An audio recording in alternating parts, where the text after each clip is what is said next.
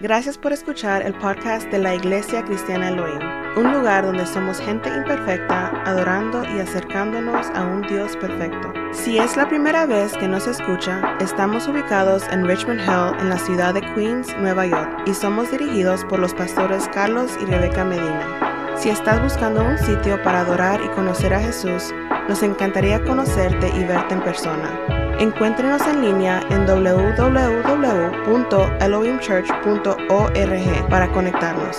Y ahora escuchemos el mensaje de esta semana. Aleluya. ¿Por qué no le damos un fuerte aplauso al Señor en esta tarde?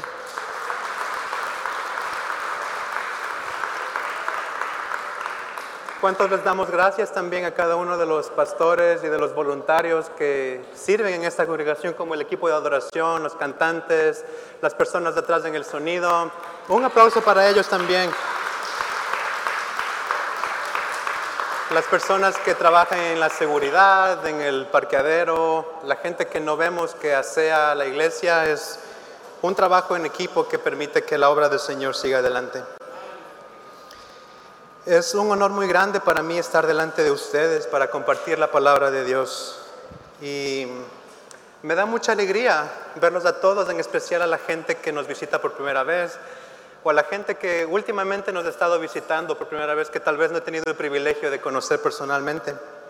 También quiero saludar a las personas que nos ven a través de las redes sociales, en Facebook o YouTube y envío todo mi cariño a mi familia en Seattle. Ahora ya tenemos familia en Seattle, así que de parte de nuestra familia uh, envío un cordial saludo para allá. Por si alguien no me conoce, permítanme presentarme. Mi nombre es Ricardo Redrobán y junto a mi esposa Amanda, a quien le pido que por favor se ponga de pie. Um,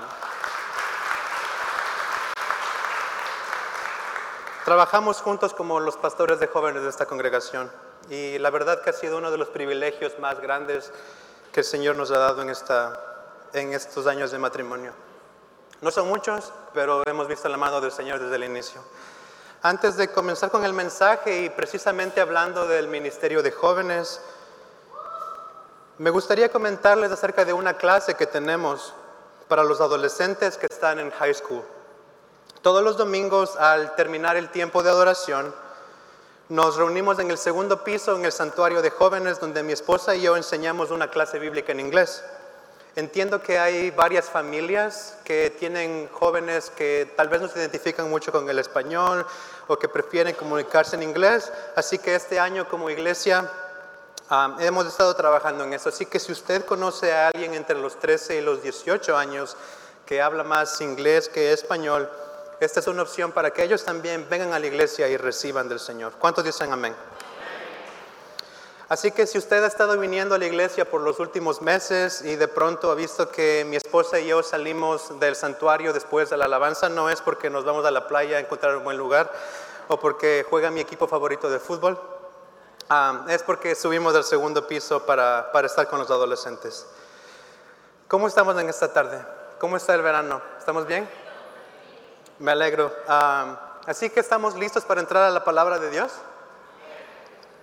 Hoy, ah, mientras le pido a Laura que por favor me ayude con la siguiente presentación, hoy vamos a hablar acerca del escudo de la fe.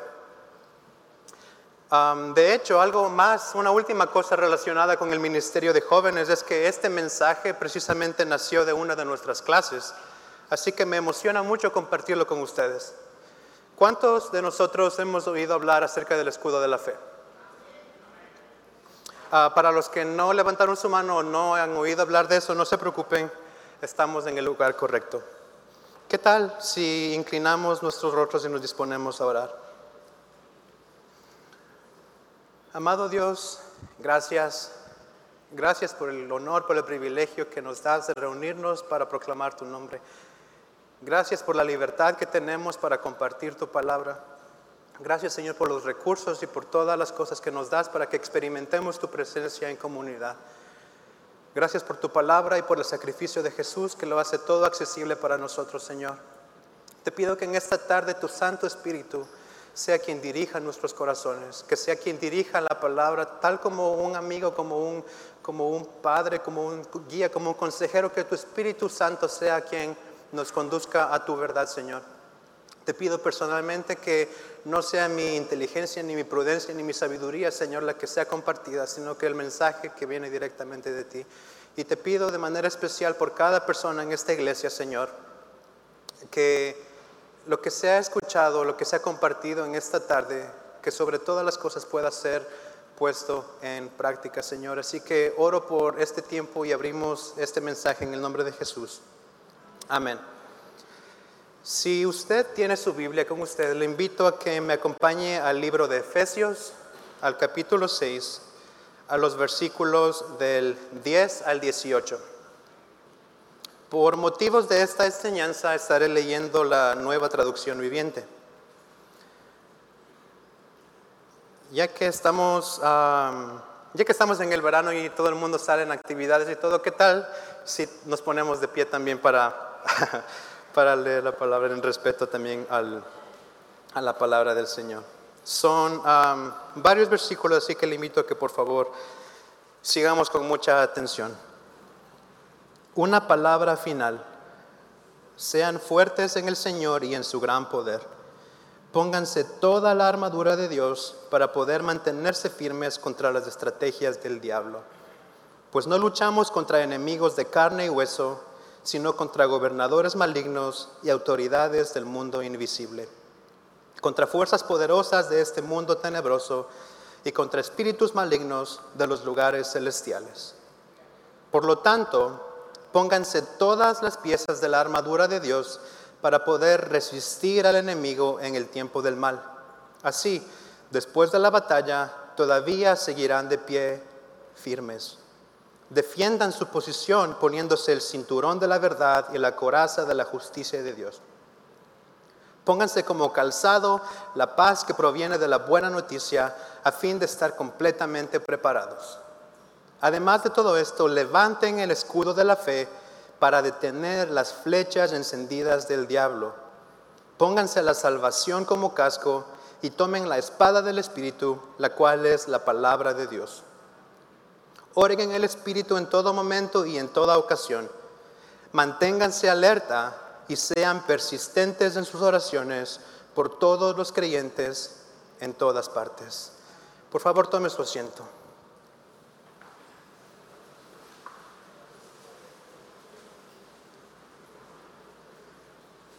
Como acabamos de ver, el escudo de la fe pertenece a la enseñanza que nosotros los cristianos conocemos como la armadura de Dios.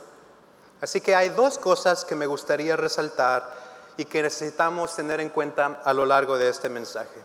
Si a usted le gusta tomar notas, le invito a que esta tarde lo haga con toda confianza.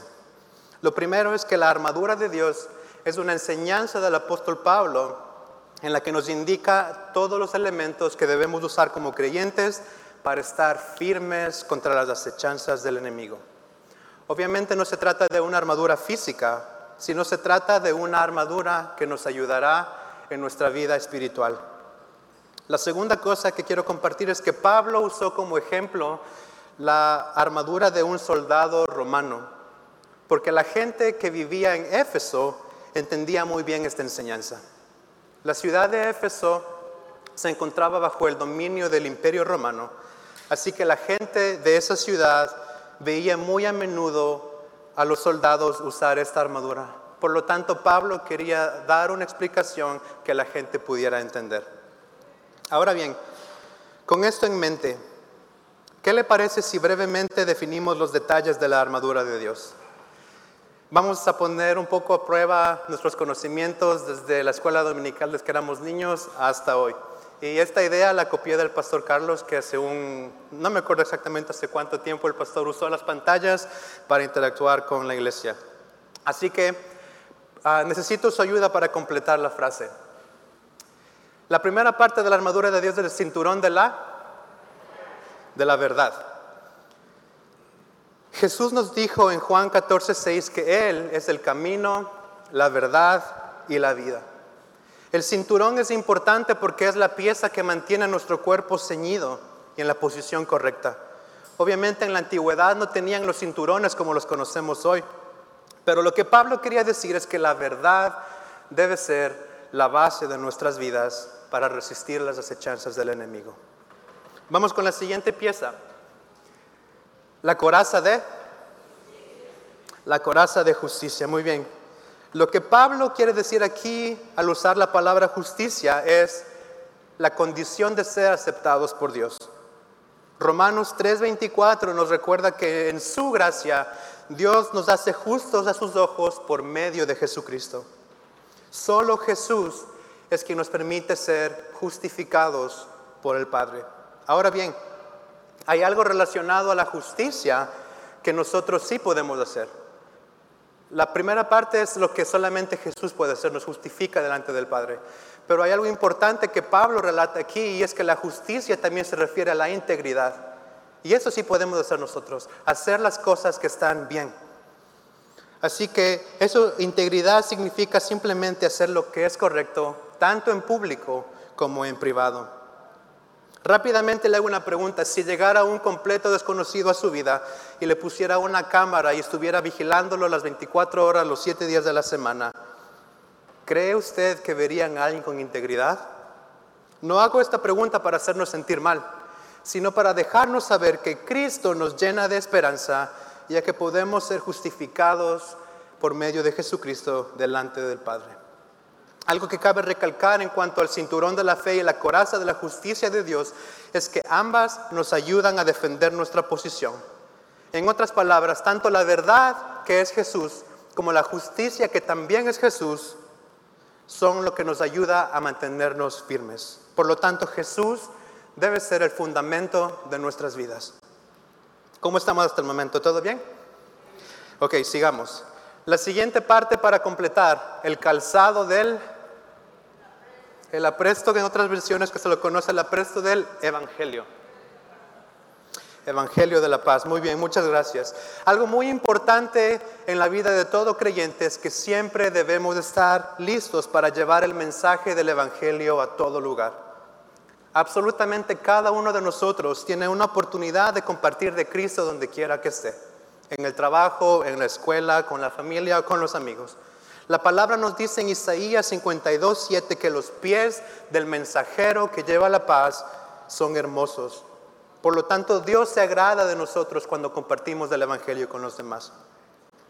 La siguiente parte que tenemos que completar es el escudo de la en unos instantes vamos a hablar más de esto, pero rápidamente quiero recordarle que el principal objetivo del escudo de la fe es detener las flechas del enemigo. Nosotros, sin embargo, tenemos la certeza de que Dios está por nosotros. Así que si Él está con nosotros, ¿quién podrá estar en contra nuestra? La próxima pieza de la armadura de Dios, el casco o el yelmo de la el yelmo o el casco de la salvación. Primera de Tesalonicenses capítulo 5 versículo 8 dice que los que pertenecemos a la luz, o sea, a Jesús, debemos vivir con la confianza de nuestra salvación. Si nos damos cuenta, el objetivo del casco es proteger principalmente nuestra cabeza y por lo general nosotros asociamos a la cabeza con nuestros pensamientos o con nuestra mente, ¿verdad? Entonces, lo que podemos aprender de esto es que nuestra mente siempre debe estar presente de que Jesús es quien nos ayuda en la salvación, de que nuestra salvación está siempre en Dios. Y la última pieza de la armadura de Dios es la espada del, perfecto, la espada del Espíritu que es la palabra de Dios.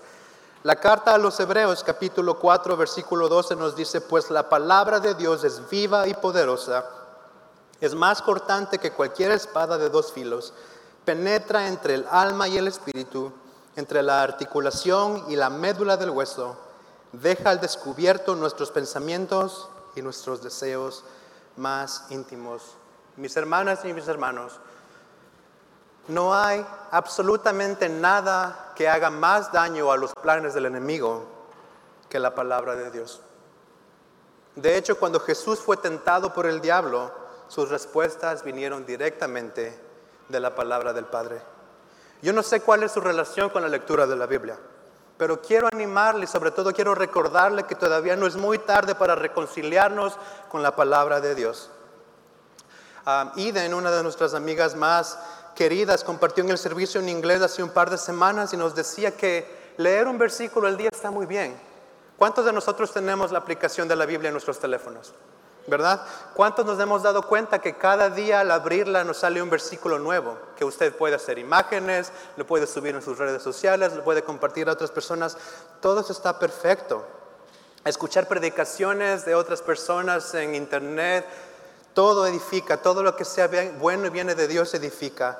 Ahora están de moda los podcasts o los videos en YouTube. Todo ayuda, todo suma, pero no hay absolutamente nada que pueda reemplazar el poder que tiene la palabra de Dios. Así que hagamos parte de nuestras vidas. Hagamos la lectura bíblica una parte importante de nuestras vidas. ¿Cuántos estamos de acuerdo en esta tarde?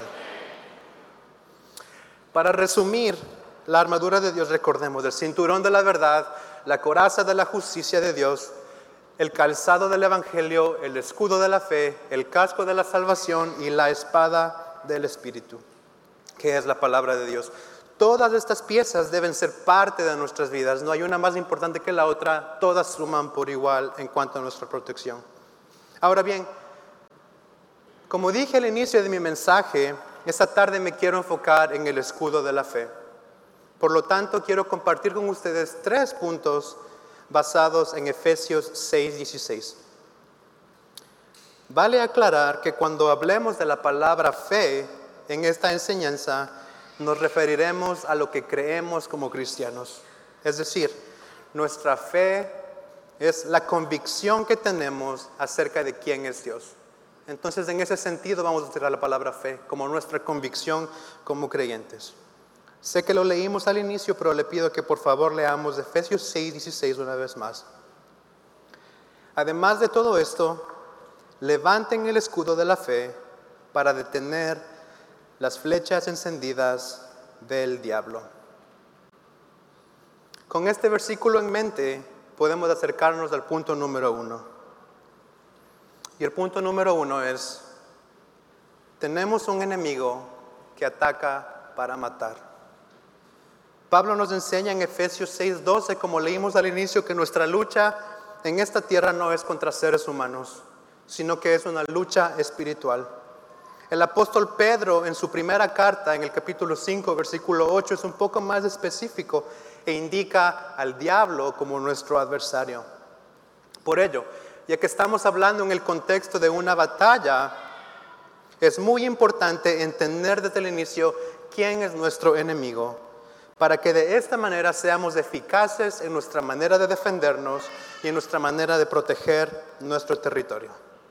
Recuerde, su vecino que hace la fiesta a la medianoche, que le pone música por los parlantes, no es su enemigo. La persona que le corta la línea cuando está entrando en el bus no es su enemigo.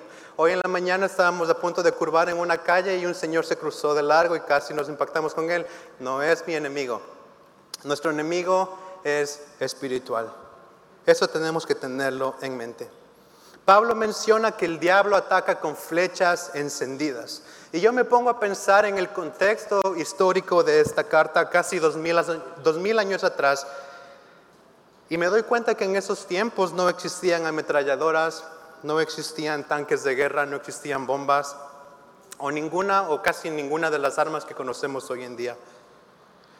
Por lo tanto, los que usaban flechas de fuego eran ejércitos que querían destruir por completo.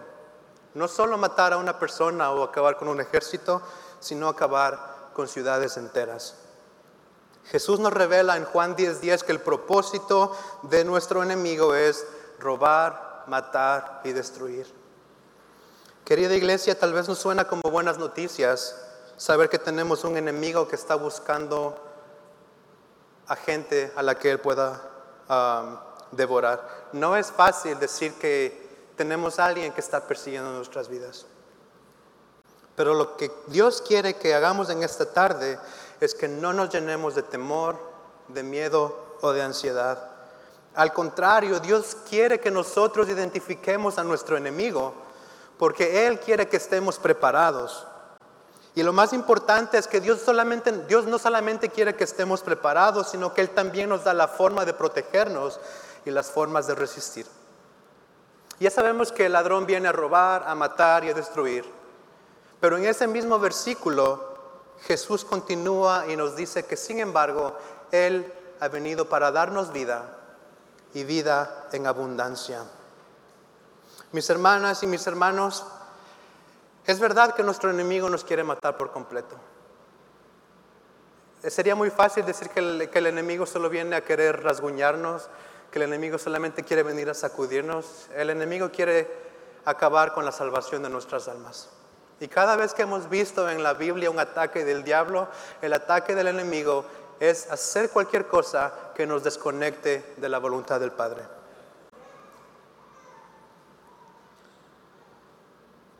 Pero lo que sí tenemos la confianza en esta tarde es que Dios nos da herramientas como el escudo de la fe para detener todas estas flechas encendidas del enemigo. Entonces, si Jesús es quien ha venido para darnos vida, no habrá flecha que nos pueda hacer daño. ¿Cuáles son las flechas encendidas del enemigo? Como lo mencioné hace un rato, cada vez que diablo ataca es para interrumpir el plan de Dios. Así que las flechas encendidas son todas esas acciones que el enemigo tiene para venir e interrumpir el plan que Dios tiene en nuestras vidas y lo que trata de desviarnos de la voluntad de Dios. Por ejemplo, las tentaciones. Recordemos que las tentaciones nunca vienen de parte de Dios. Las tentaciones son algo que constantemente nos acecha y que se enfoca en nuestras áreas de debilidad. El diablo no se cansará de seguir arrojando flechas de fuego hasta que una de ellas pueda hacernos daño. Pero gloria sea a nuestro Dios, tenemos las herramientas necesarias para resistir. Primera, primera carta a los Corintios 10:13 dice, las tentaciones que enfrentan en su vida no son distintas a las que otros atraviesan. Y Dios es fiel, no permitirá que la tentación sea mayor de lo que ustedes puedan soportar cuando sean tentados, Él les mostrará una salida para que puedan resistir. Iglesia Cristiana Elohim, tomemos el escudo de la fe para resistir a los ataques del diablo. Tengamos la certeza y la convicción de aquel que comenzó la buena obra en nuestras vidas, la perfeccionará hasta terminarla en el día de Jesucristo. El diablo seguirá atacando para destruirnos, pero el escudo de la fe es una herramienta que Dios nos da para sentir la protección divina. ¿Cuántos recibimos ese escudo de la fe en esta tarde?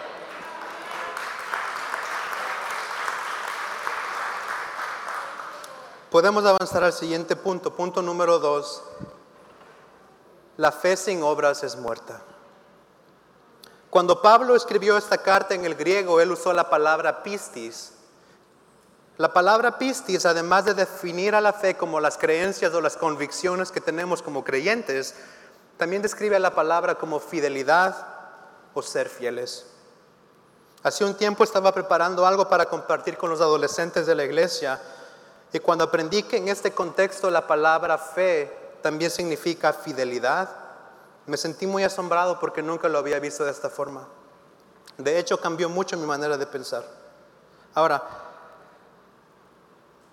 ¿Por qué creen que la fidelidad es un escudo para resistir a los ataques del diablo?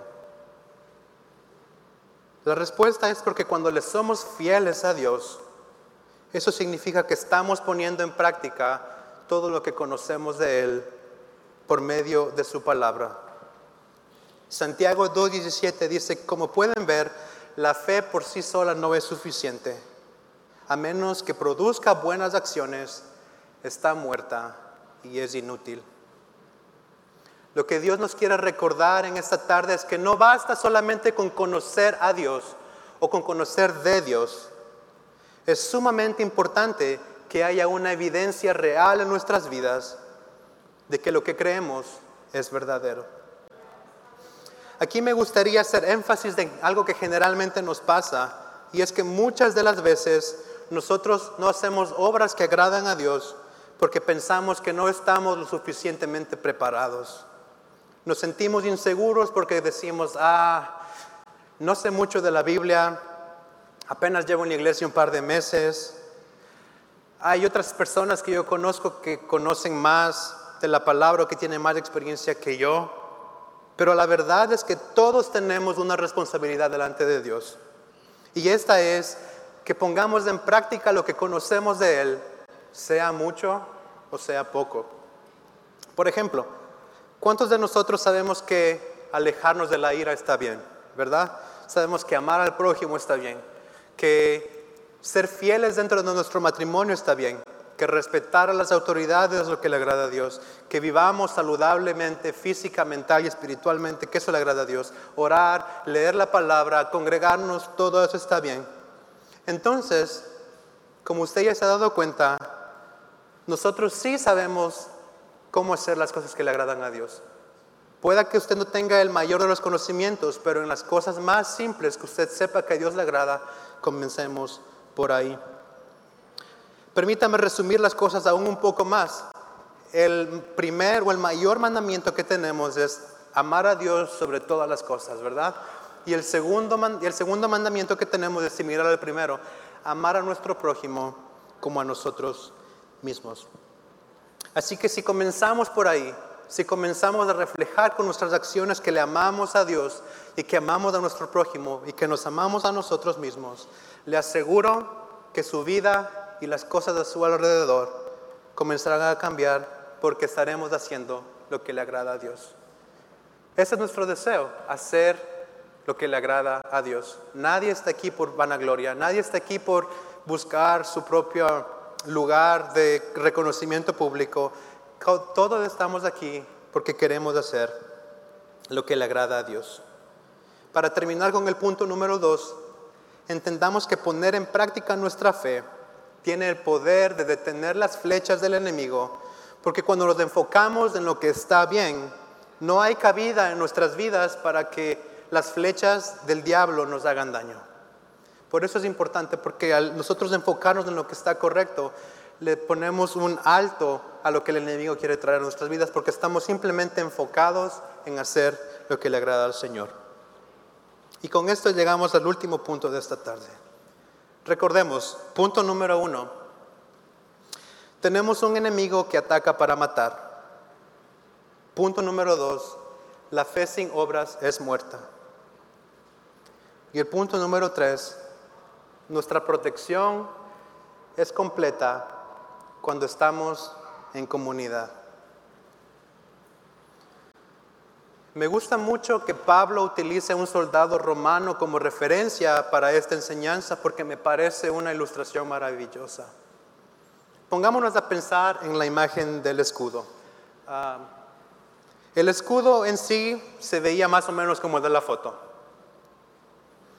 Unos dicen que cubría todo el cuerpo, otros dicen que cubría parte del cuerpo, pero lo que sí podemos decir es que era una protección excelente. Se dice que incluso los soldados romanos cuando iban a la batalla mojaban su escudo en agua para que cuando vengan las flechas el fuego se disipara o no tenga mucho impacto. Y este es el escudo que obviamente traía mucha protección. Solo hay un pequeño inconveniente con este escudo o con cualquier tipo de escudos. Y eso es que dejaba toda la parte trasera descubierta. Solo le podía cubrir del frente. Es verdad que el casco, que la coraza, que el cinturón de pronto le podían proteger ciertas áreas de atrás. Pero habían algunas partes que eran vulnerables y que si el enemigo llegaba a impactar, podrían hacer un daño devastador. Por lo tanto, dentro de las estrategias de guerra del imperio romano, había una estrategia de defensa muy particular llamada la formación testudo. Ah, o algunos le conocen también como la formación en tortuga. Tal vez usted la haya visto en películas que narran acerca de aquellos tiempos, ¿verdad? Y esa simplemente consistía en lo siguiente. Derwins, uh, Pastor René, perdón, acérquense por favor. Esto solamente consistía en lo siguiente. Los soldados entrelazaban sus brazos, cada quien tomaba su escudo y de esa manera estaban protegidos. Y así se formaban en fila. La gente de atrás protegía sus espaldas, la gente de atrás protegía sus espaldas, hasta que la gente del final cerraba el círculo también, protegiendo la parte de arriba y los costados, tal y como lo ve en la imagen. Muchas gracias.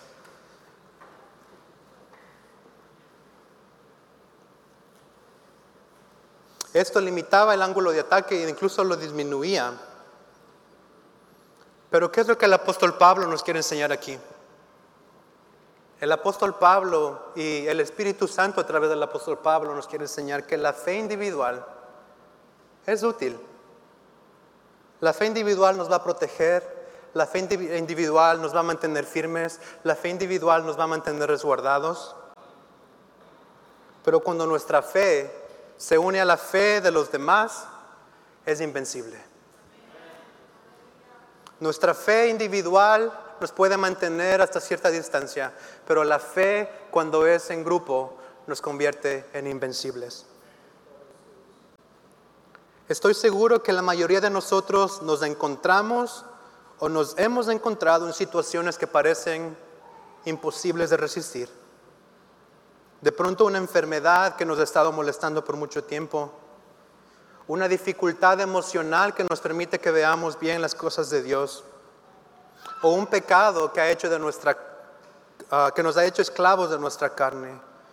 Usted le puede poner el nombre que quiera a esa situación que le ha estado molestando.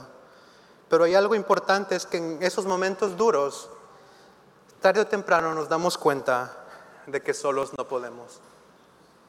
Es verdad que el Señor está con nosotros, es verdad que el Señor está con el quebrantado y con el débil de corazón, es verdad que el Señor nos da las fuerzas que necesitamos para seguir adelante, pero mi mensaje para ustedes en esta tarde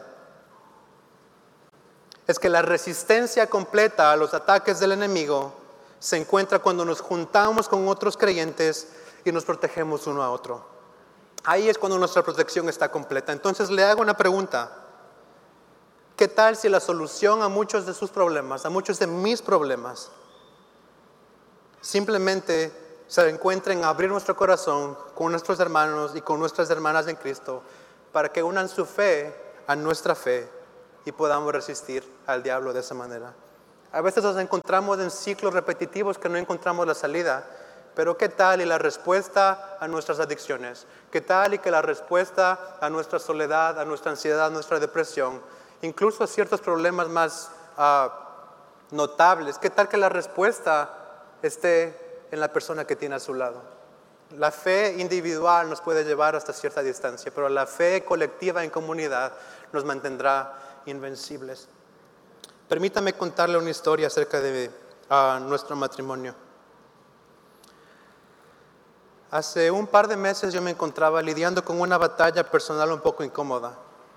Y yo de manera incorrecta decidí guardarme toda esta lucha dentro de mí, ¿verdad? Actuaba como que todo estaba bien, pero de vez en cuando había una espinita que, que me molestaba en el corazón, algo que batallaba con mi corazón. Entonces después de mucho tiempo, o después de algún tiempo, Sentí que el Señor comenzó a hablar mi vida con este mensaje que les estoy compartiendo en esta tarde. Y comencé a sentir una convicción muy fuerte dentro de mí, en la que sentía que era necesario abrir mi corazón con mi esposa para que ella se una a mí en esta batalla. Ah, para decirles la verdad, yo pensaba que era una situación que tarde o temprano iba a pasar y que yo solo podía con esa situación. Pero decidí ser obediente a Dios y tuve una conversación con mi esposa. Mis hermanos, el simple hecho de que pude abrir mis labios y conversar con ella, comencé a sentir que eso era lo que le agradaba a Dios. De a poco comencé a sentir que mis dudas, que mis temores, que mis inseguridades se comenzaron a disipar cuando comencé a sentir su comprensión, cuando comencé a sentir su apoyo y su paciencia. Y hoy puedo dar testimonio de que la lucha no se ha ido por completo, pero la lucha es más llevadera porque sé que a mi lado tengo a alguien que está uniendo su fe para proteger mi fe y juntos somos más fuertes. Santiago 5:15 dice, confiésense los pecados unos a otros y oren los unos por los otros para que sean sanados. La oración ferviente de una persona justa tiene mucho poder y da resultados maravillosos. Así que el secreto que comparto con ustedes en este día es que el propósito de la fe es para que lo experimentemos en comunidad. Usted póngase a buscar a lo largo de la escritura y se va a dar cuenta que la fe nunca fue pretendida para que seamos egoístas. No hay nada egoísta acerca de Dios, no hay absolutamente nada egoísta acerca de Dios. Todo lo que recibimos tiene que ser rodeado de una comunidad. No existe alguien egoísta que diga que ama al Señor. Escuchaba una prédica hace varias semanas y el pastor que hablaba decía que es importante rodearnos de las personas correctas. ¿Cuántos hemos escuchado esto? Que es muy importante que debemos tener cuidado con quienes nos rodeamos, que la gente que está a nuestro alrededor, que nuestros amigos, que debemos tener cuidado, la gente que permitimos en nuestras vidas. Pero en esta tarde le invito a pensar en el siguiente paso. Estamos nosotros siendo las personas correctas para los demás. Hemos escuchado mucho que tenemos que rodearnos de las personas correctas, pero ¿está usted siendo la persona correcta para los demás? ¿Estoy yo siendo la persona correcta para los demás? ¿Estamos disponiendo nuestra fe para unir a la fe de otras personas que están pasando por momentos duros para darles ánimo, para levantarlos? Hay un caso en la Biblia en la que cuatro amigos trajeron a un paralítico delante de Jesús. Como la casa en la que Jesús se encontraba estaba llena de gente, los cuatro amigos dice que en Mateo 2.5 hicieron un agujero en el techo y bajaron al paralítico por ahí para que pueda encontrarse con Jesús. Mateo, ah, perdón, Marcos 2.5 dice que cuando Jesús vio la fe de los amigos, Él se conmovió y sanó al hombre. El corazón de Dios se conmueve cuando nos amamos los unos a los otros. El corazón de Dios se conmueve cuando dejamos de lado nuestros propios intereses para buscar el interés de los demás. Dios se agrada de nuestra generosidad. Dios se agrada cuando dejamos de ser el centro de atención y buscamos ayudar a otro. Iglesia Elohim, le animo a que seamos una iglesia en la que todos sus miembros, como la ilustración, unamos nuestros brazos entre nosotros y cada quien use su fe para protegernos entre nosotros y de esa forma ser invencibles y que el mundo pueda ver que hay unidad en el cuerpo de Cristo.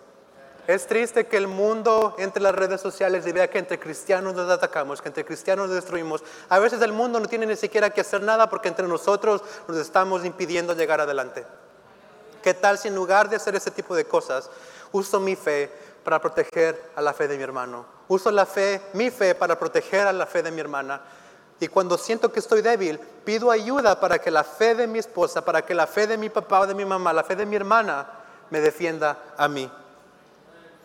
Tal vez usted se pregunte cómo puedo experimentar la fe en comunidad. Aquí tengo varios consejos prácticos. En primer lugar, congregarnos. Los martes y los domingos tenemos unos servicios que de verdad nos acercan a la presencia del Señor. Tenemos oportunidad de contar con un edificio en el que nos podemos congregar en estos dos días sin necesidad de hacer mayor esfuerzo. Y por lo tanto, déjeme contarle, los servicios de los martes son, son muy especiales porque la gente simplemente trae sus necesidades. Todos oramos los unos por los otros, no importa si es pastor, no importa si es miembro, si es músico, si sirve, si limpia, si no viene, si no hace nada. El, espíritu que hay aquí en la iglesia los martes es especial porque estamos orando los unos por los otros. Los domingos también. Congregarnos es algo muy especial. Incluso tenemos llamados, llamados de atención en la palabra que dice que no dejemos de congregarnos. No dice eso en la palabra porque sí. Es porque ahí hay una verdad. El salmista nos decía que hay dentro, que cuando los hermanos se reúnen en armonía, es ahí donde Jehová envía bendición y vida eterna no tomemos, no dejemos pasar por alto la importancia de congregarnos. No digamos, oh, veo el servicio en la tarde por internet. Hay algo especial que solamente mi comunidad con mi hermano, con mi hermana, puede hacer en nuestras vidas porque fuimos creados para esto. No fuimos creados para estar clavados en una pantalla, en una esquina sin hablar a nadie. Fuimos creados para estar en comunidad. La siguiente, el consejo práctico, el siguiente consejo que le traigo en esta tarde Unámonos a los grupos de enlace. Hay un pensamiento que ha estado muy fuerte en mi corazón y de pronto usted lo ha oído, no recuerdo exactamente dónde lo oí, pero decía que la belleza de la palabra de Dios se manifiesta de manera especial cuando leemos la Biblia en público, cuando leemos la Biblia en comunidad. Hay algo muy especial, un espíritu muy especial cuando leemos la palabra de Dios en público. Así que le invito a que cuando se termine el verano y, regresemos a las actividades normales, busque un grupo de conexión, un grupo, un grupo de enlace para seguir incrementando su fe. La siguiente cosa que le quiero aconsejar, fomentemos amistades saludables.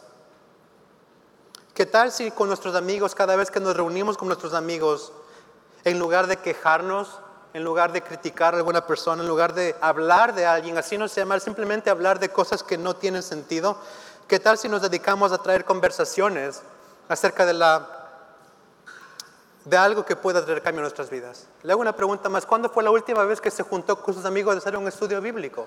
¿Cuándo fue la última vez que escribió en su grupo de amigos, hey, ¿Qué piensan de este mensaje? ¿Qué piensan de este versículo? ¿Cuándo fue? Y no le pido que se olvide de hablar de fútbol, que se olvide de hablar de, la novela, que se olvide de hablar de cosas. No, no le pido que deje de hacer todas esas cosas. Solamente le pido, le aconsejo, ni siquiera le, le puedo pedir que hagamos de nuestras amistades un círculo en el que podamos desarrollar nuestra fe. Una pregunta más y un consejo más. ¿Cuándo fue la última vez que se sentó a la mesa con su familia para conversar?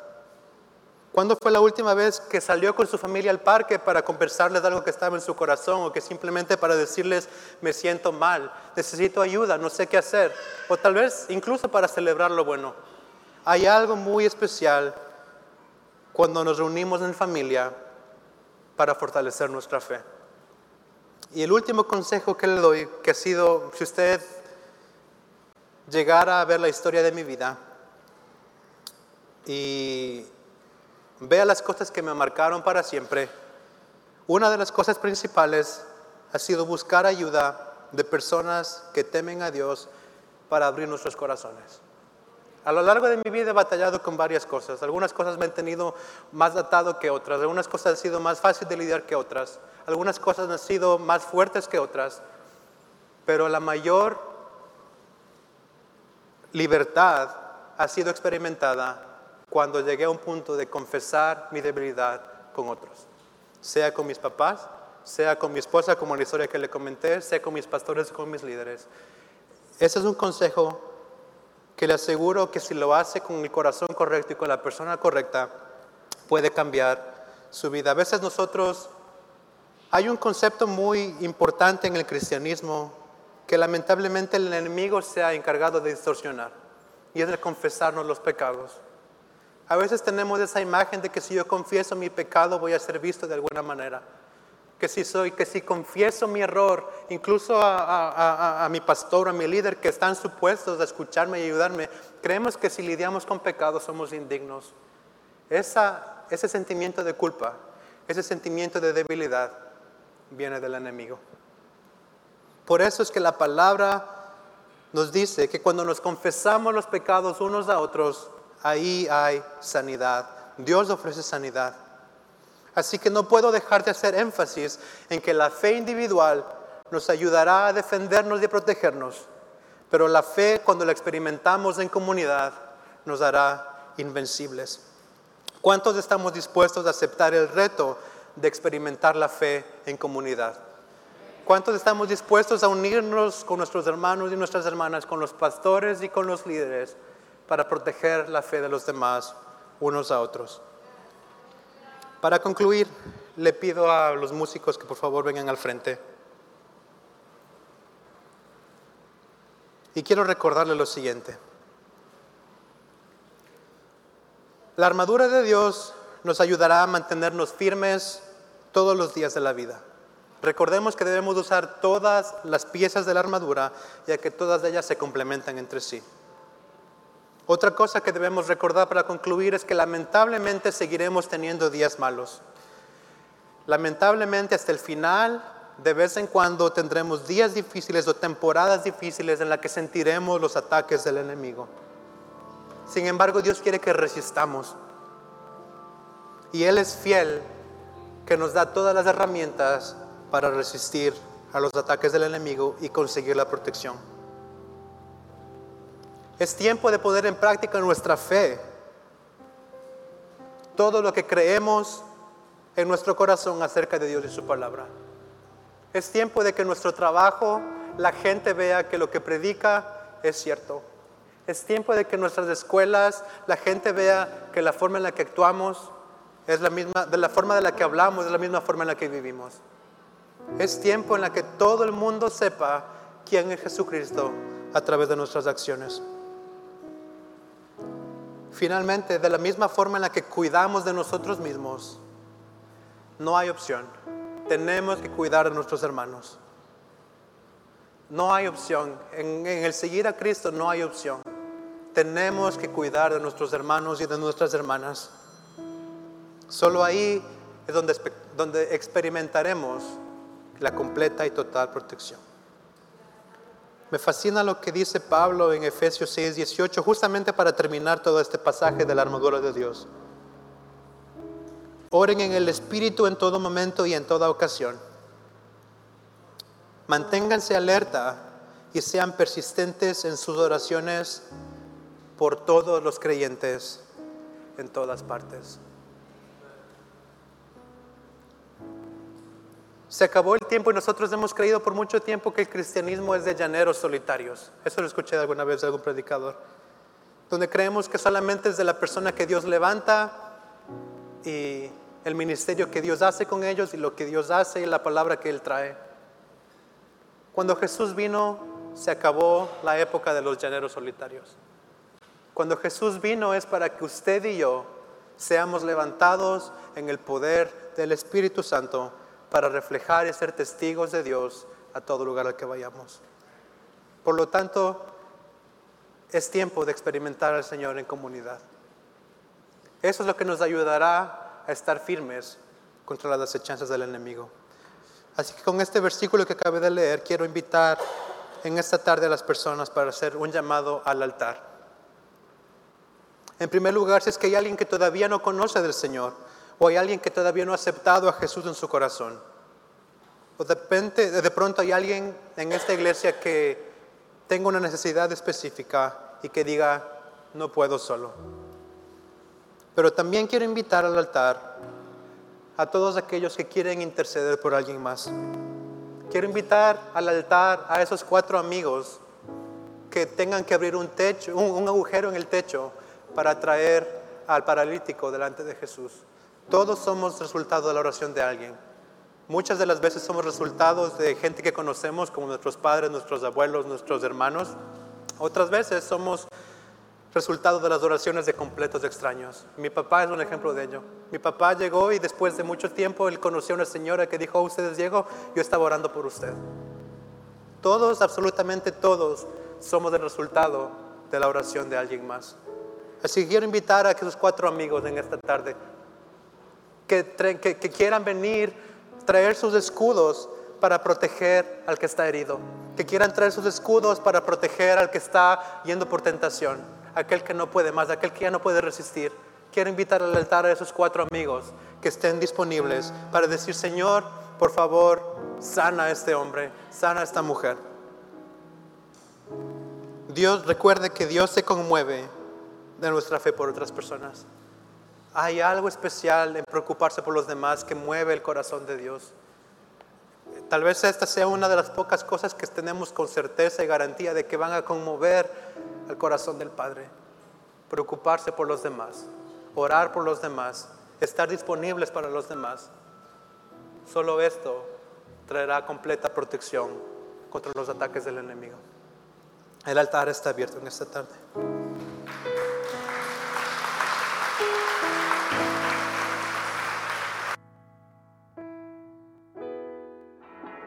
Gracias por tomarte su tiempo para escuchar este mensaje. Oramos para que bendiga y anime su vida.